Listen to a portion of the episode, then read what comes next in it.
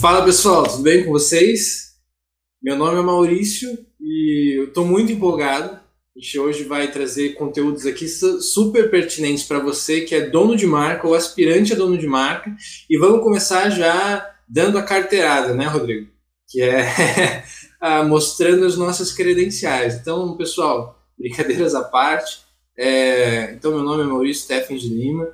É, eu sou dono de marca, né? Então, assim, vivo o que você vive aí. E se você está começando, já comecei um dia também. Se você já chegou lá, eu ainda não cheguei. E estamos aqui para. Além disso, no meu processo profissional, já ajudei a lançar mais de mil marcas de roupa. Né? Já participei do processo produtivo e participo hoje ainda de fabricação de mais de um milhão de peças desde o início da minha trajetória. Então, é coisa para caramba.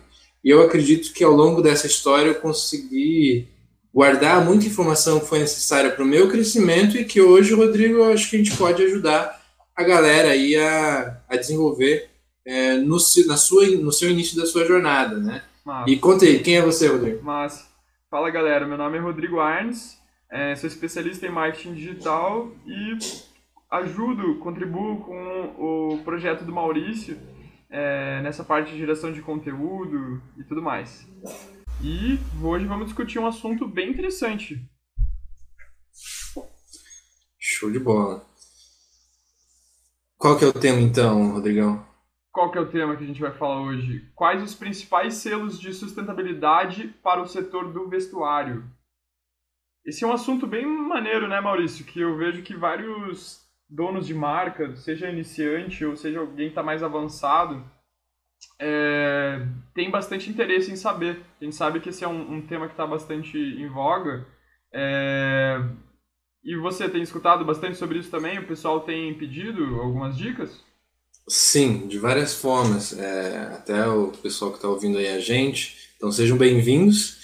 E eu vejo que esse é um tema que pode ser abordado de várias frentes diferentes. Por exemplo, tem o, o, dono de marca que vai querer falar sobre sustentabilidade como uma chave de marketing exclusivamente, né?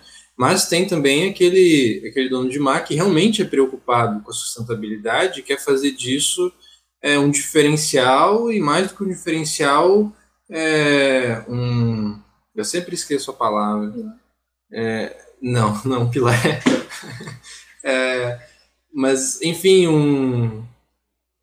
Me fugiu mas quer defender isso de verdade, né? No sentido de, eu vou lembrar, eu vou lembrar, não, é uma palavra mais, quando uma pessoa, Rodrigo, quando uma pessoa, ela defende com unhas e dentes aquilo, que, como é que se fala? Um defensor? Pode ser um defensor, é, mas não, ele... Propósito? Não. Eu vou achar. Tranquilo. Quando eu lembrar, seja esse episódio ou o próximo, eu falo. Assim, de boa, de boa. Tipo, eureka.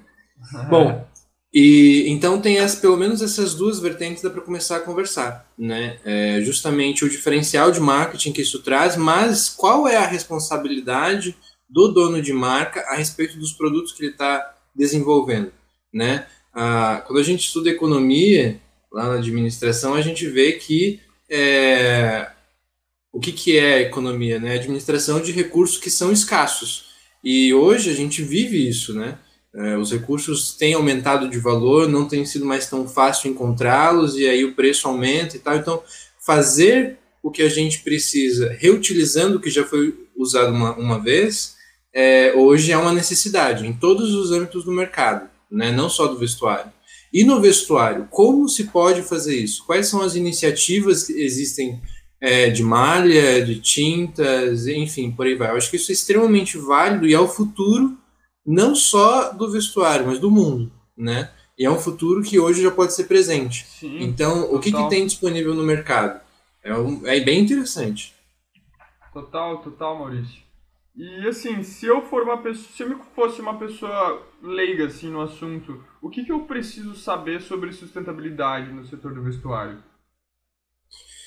Bom, é, quando a gente está entrando nesse, nesse mercado, às vezes é difícil de encontrar as informações boas e corretas, até mesmo aonde achar. Né? O Google às vezes traz uma coisa meio rasa, só que aí você precisa saber como você ter acesso a essa, a esse produto, né, a essa matéria-prima, a, a, empresas que te entregam esse serviço.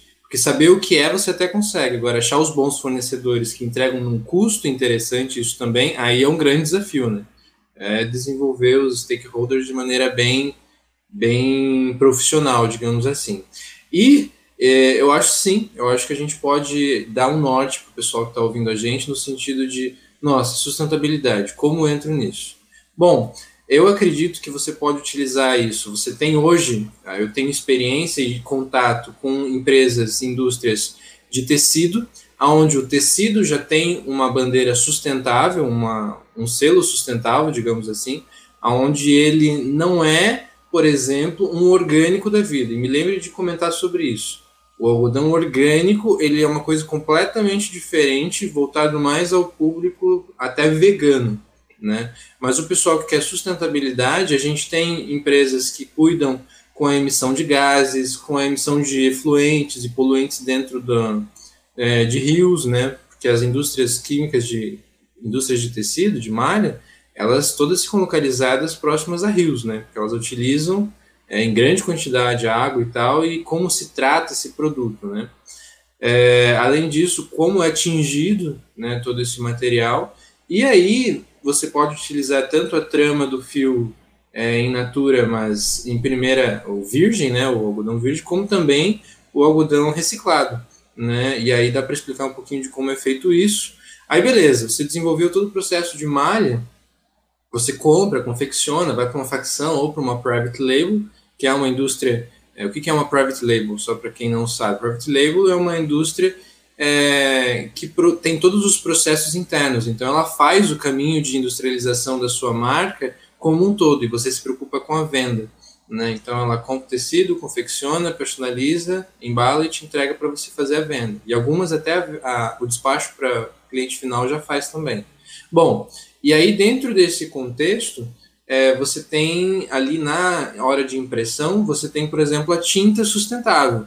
Né? Hoje as tintas elas são tem é, linhas nas melhores fábricas do Brasil é, que você consegue trabalhar com é, tintas livres de fitalatos, que daí já, já são provenientes com, é, de produtos mais orgânicos, naturais, não tem tanto o petróleo, né, que é a base para essas tintas. Ah, você tem também livre também de produtos é, químicos ferrosos, né, que esses sim são muito é, danosos, digamos assim, eles lesam, né, quando são jogados na, na rede de, de saneamento da, enfim, da cidade. Então, até as empresas não podem fazer isso. E aí você tem, então, em contraposição a isso, as bases de argila, né? É, existem algumas indústrias pequenas é, no, no, interior de Minas Gerais, principalmente, que oferecem tintas é, com base em argila. Então, é, durabilidade menor também, mas um grande de um diferencial. Legal. E também tem essa questão da, da parte de da sustentabilidade também dos recursos humanos, né? Que esse é um ponto bem importante é, saber que de fato os colaboradores ali são remunerados, não é um trabalho escravo, por mais que a gente tem muitas pessoas que, que vivem nos, nos centros urbanos, é, acham que isso, nossa, nem existe no Brasil, na verdade tem que tomar bastante cuidado também com, com essas com empresas em geral da indústria, né, que, que de fato tem um ambiente de trabalho que forneça o bem-estar para quem está produzindo ali as peças. Sim. É, e cara, assim, beleza, mas na prática, é, quais são esses selos, assim? Tem, como que funciona no Brasil, é, principalmente, assim, essa parte de, de certificação das empresas, ou para a parte também de confecção especificamente? O que, que você conhece, Maurício? Bom, vamos lá. É, eu tenho alguns selos, vamos dividir eles é, por setor. Então as fábricas elas fazem questão de entregar, integrar, in, como é é? entregar, de entrega, é, de entregar esses selos já nos seus produtos, onde elas validam a procedência primeiramente desse material. Aí vamos citar aqui, por exemplo, algumas. Né? Por exemplo, o Menegote. A Menegote ela tem uma cartela de cores, aonde e de, de produtos e de referências, onde, por exemplo, ela explica o processo de desenvolvimento da malha e ela explica o que, que ela conseguiu trazer de diferencial para cada processo. Então você tem as linhas divididas. Né? Então, por exemplo, quando você vai tingir uma peça, você tem tingimentos é, sulfurosos, tingimentos reativos e tingimentos naturais. É, posso entrar mais a fundo nisso, assim, só para o pessoal que é leigo em casa? Tingimento reativo é aquele que você lava e não sai, né? Porque ele é, é feito de uma maneira que o tingimento é feito com choque térmico.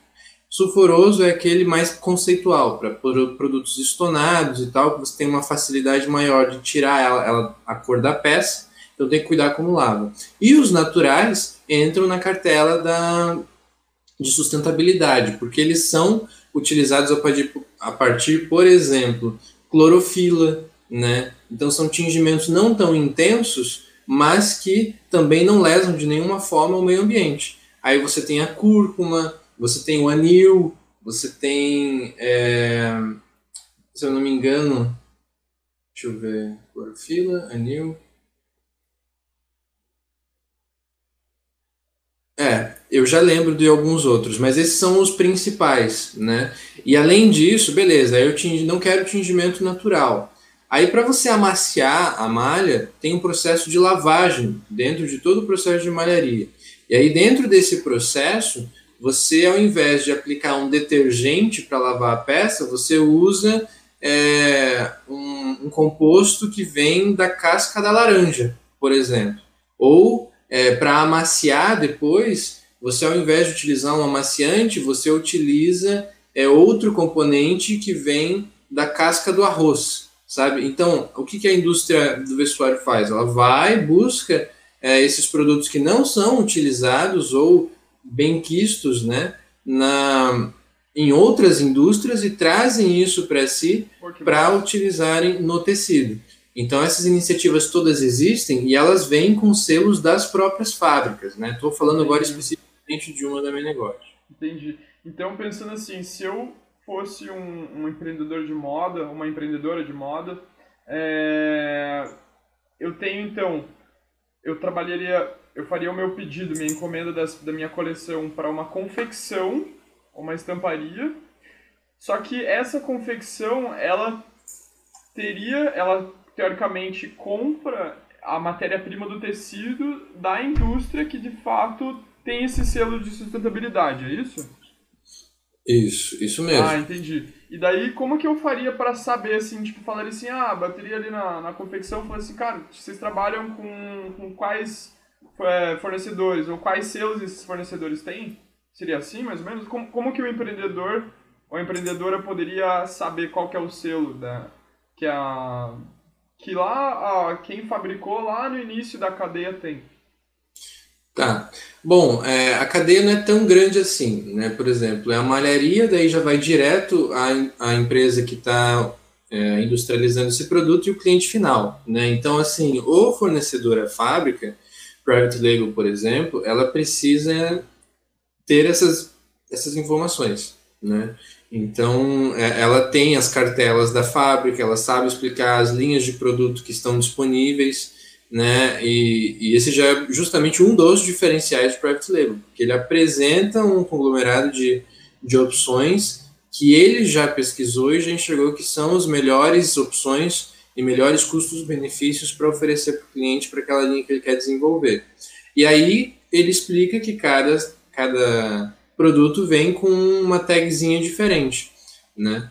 E, e aí isso já é um diferencial. Mas além disso, tem os diferenciais que não são dados pelas malharias, né? E aí são organizações, ONGs, focadas em algumas é, iniciativas. Por exemplo, uh, existe uma ONG que é internacional, se eu não me engano é BCI, BCI que é Better Cotton.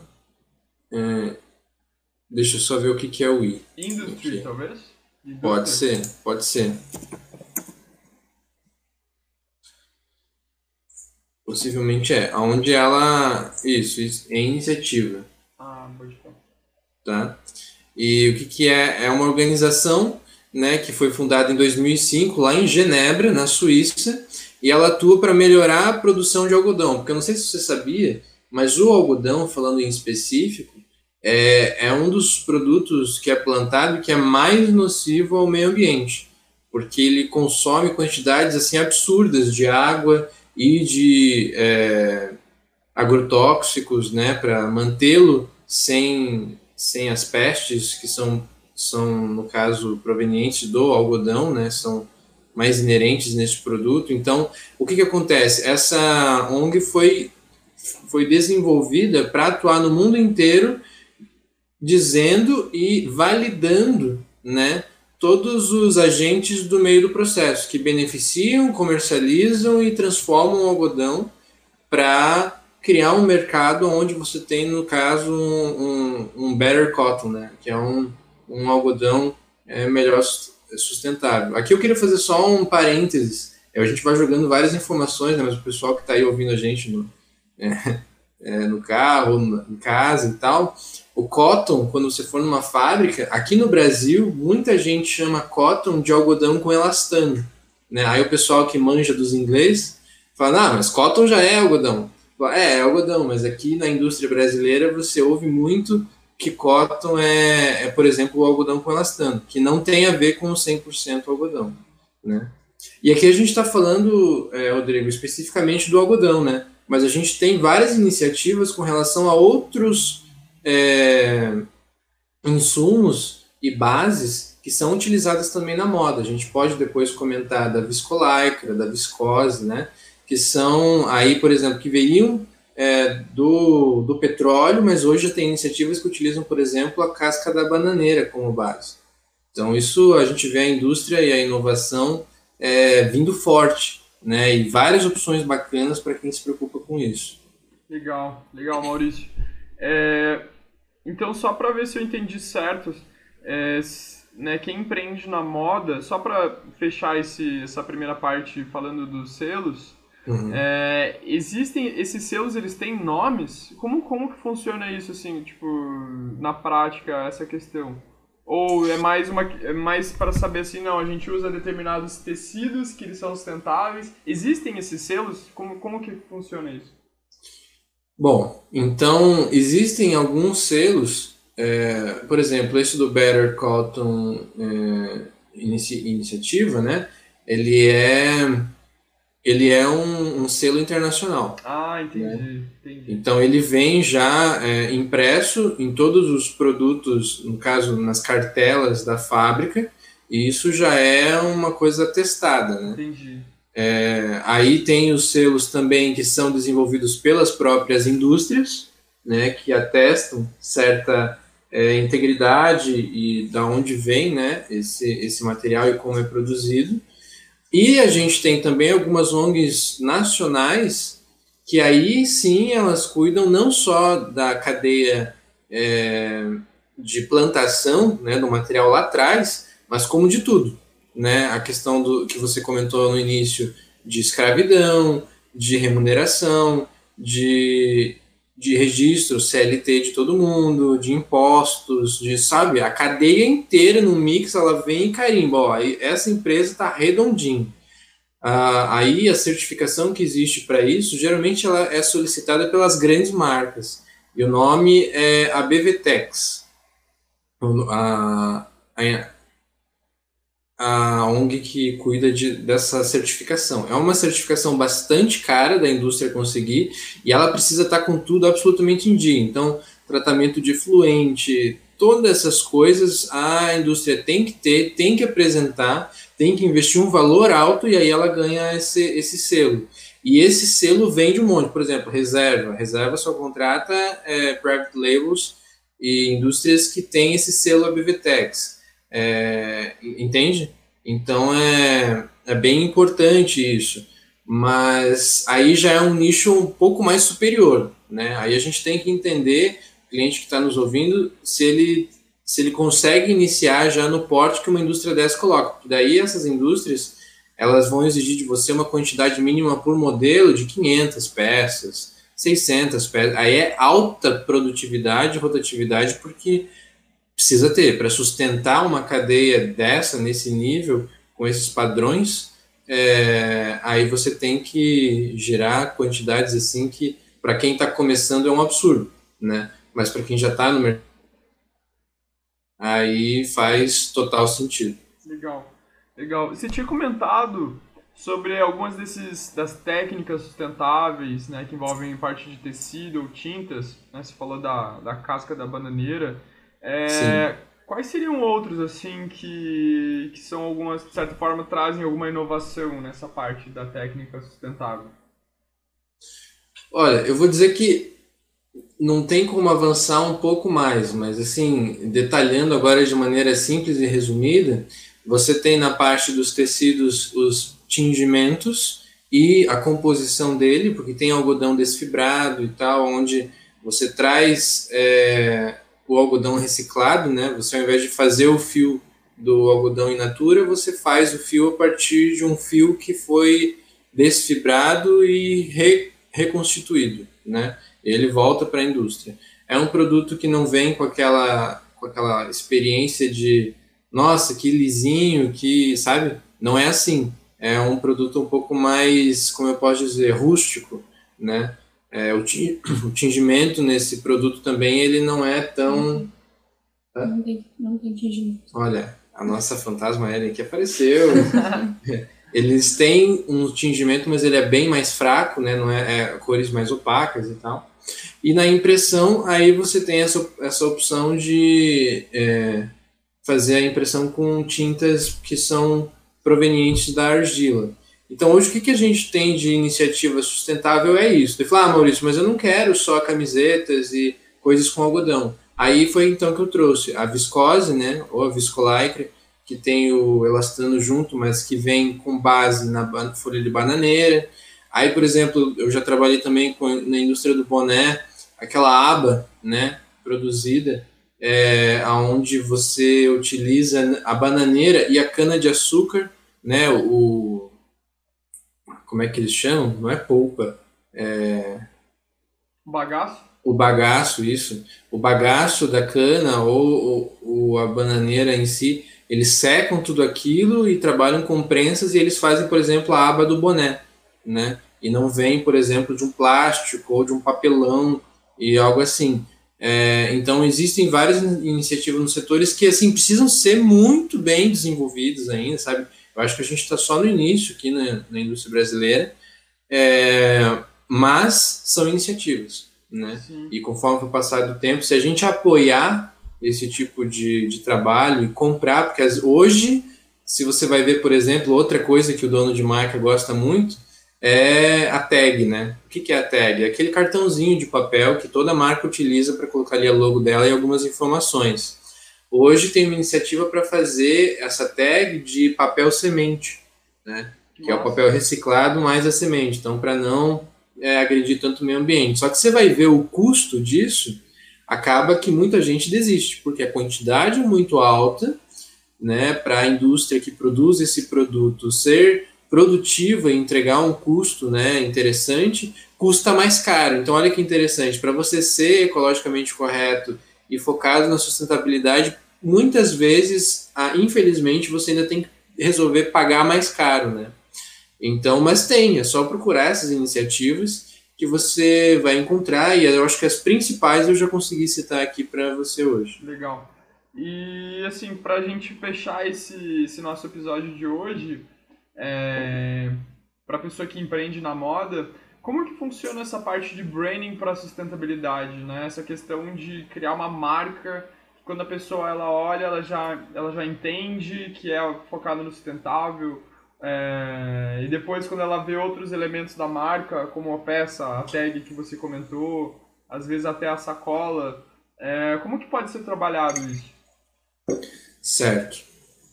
Bom, olha que interessante. Queria construir um, um pensamento com você que é, por exemplo, desde pequeno, quando estava no colégio, na escola, eu ouvia sobre reciclar produto. Né? Fazia aqueles produtos de feira cultural e tal. Quem nunca participou de uma feira cultural, né? E, e tinha que desenvolver um processo assim. E enfim, você via que, por exemplo, a casa de uns coleguinhas, os pais já reciclavam o produto, ou seja, dividiam é, o reciclado do orgânico, mas às vezes, por exemplo, os meus próprios pais às vezes não, não reciclavam, né? E aí tinha toda aquela mudança de cultura, né? Por que, que eu estou falando isso? Porque no que diz respeito à sustentabilidade, a gente tem que falar de público, né? São as pessoas que vão comprar o nosso produto.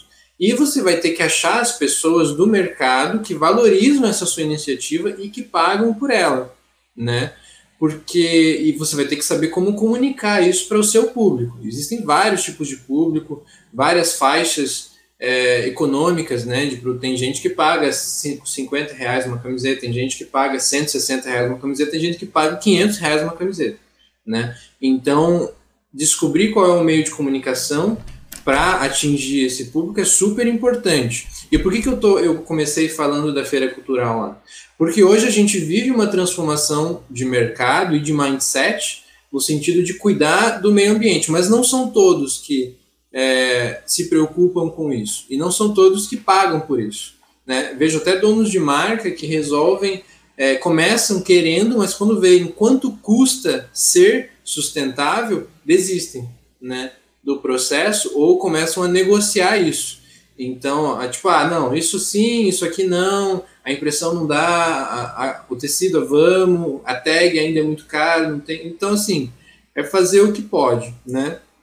E dentro desse branding de sustentabilidade, comunicar isso nas suas redes sociais e principalmente no seu produto é um diferencial completo.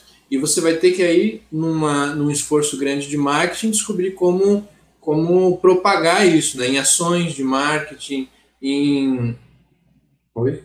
em ações de isso, de embalagem. A gente tem também algumas ideias que dá para passar para o nosso telespectador com relação a telespectador. Acho que ninguém fala isso mais, né? mas de embalagem sustentável, né? Então tirar o plástico da parada e utilizar uma uma bagzinha de tecido ou sei lá. ah, desculpa tem que cortar essa parte. é, então dá para se desenvolver é, a comunicação inteira voltada a isso. Porém, você vai ter que equalizar isso dentro do seu custo, do, seu, do produto e desenvolvê-lo é, da melhor maneira, entendendo que não é do dia para a noite.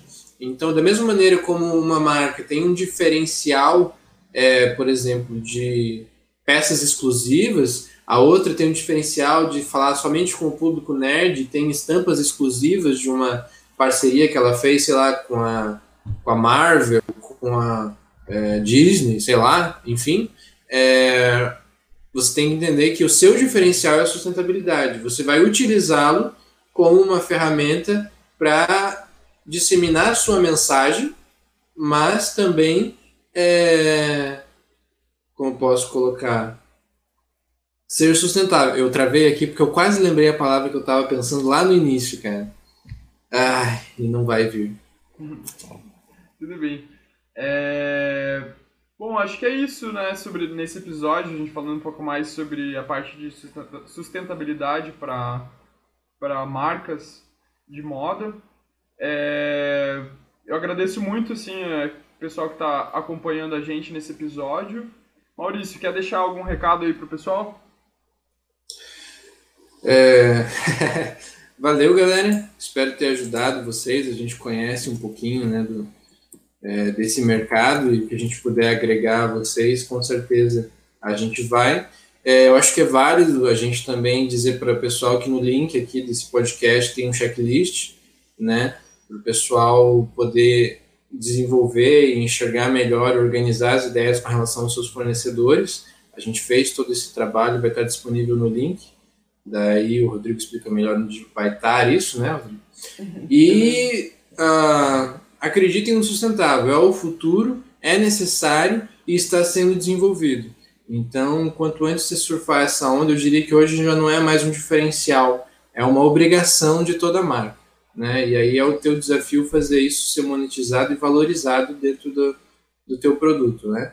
Mas é possível, é, é real, vejo muitas marcas tendo sucesso nesse, nesse quesito e eu acredito que é uma bandeira que vale a pena ser levantada. Legal. É, desse material que o Maurício falou, na verdade ele é um e-book com 10 critérios que empreendedores de moda é, devem se atentar na escolha de uma, um fornecedor, seja uma confecção, uma estamparia. É, e dentro desse e-book, a gente disponibilizou um checklist, que daí é possível, numa planilha, modelo, comparar de forma muito visual, lado a lado, todos esses fornecedores, baseado nesses critérios. Então fica bem fácil. E esses dois materiais, eles são gratuitos. Então, se você empreende na moda e quer ter mais é, confiança em saber que você está com um fornecedor bem adequado, acesse esse material rico que a gente preparou e o link, você só precisa copiar o link que está na descrição deste episódio e colar ali no seu navegador que você vai ter daí acesso a uma listinha desses conteúdos, daí é só escolher desse do, do e-book com um checklist dos 10 critérios. Beleza? Show. E eu lembrei a palavra, é manifesto. Boa. Toda marca tem o seu manifesto e eu deixo a pergunta: qual é o seu? Qual é o seu manifesto?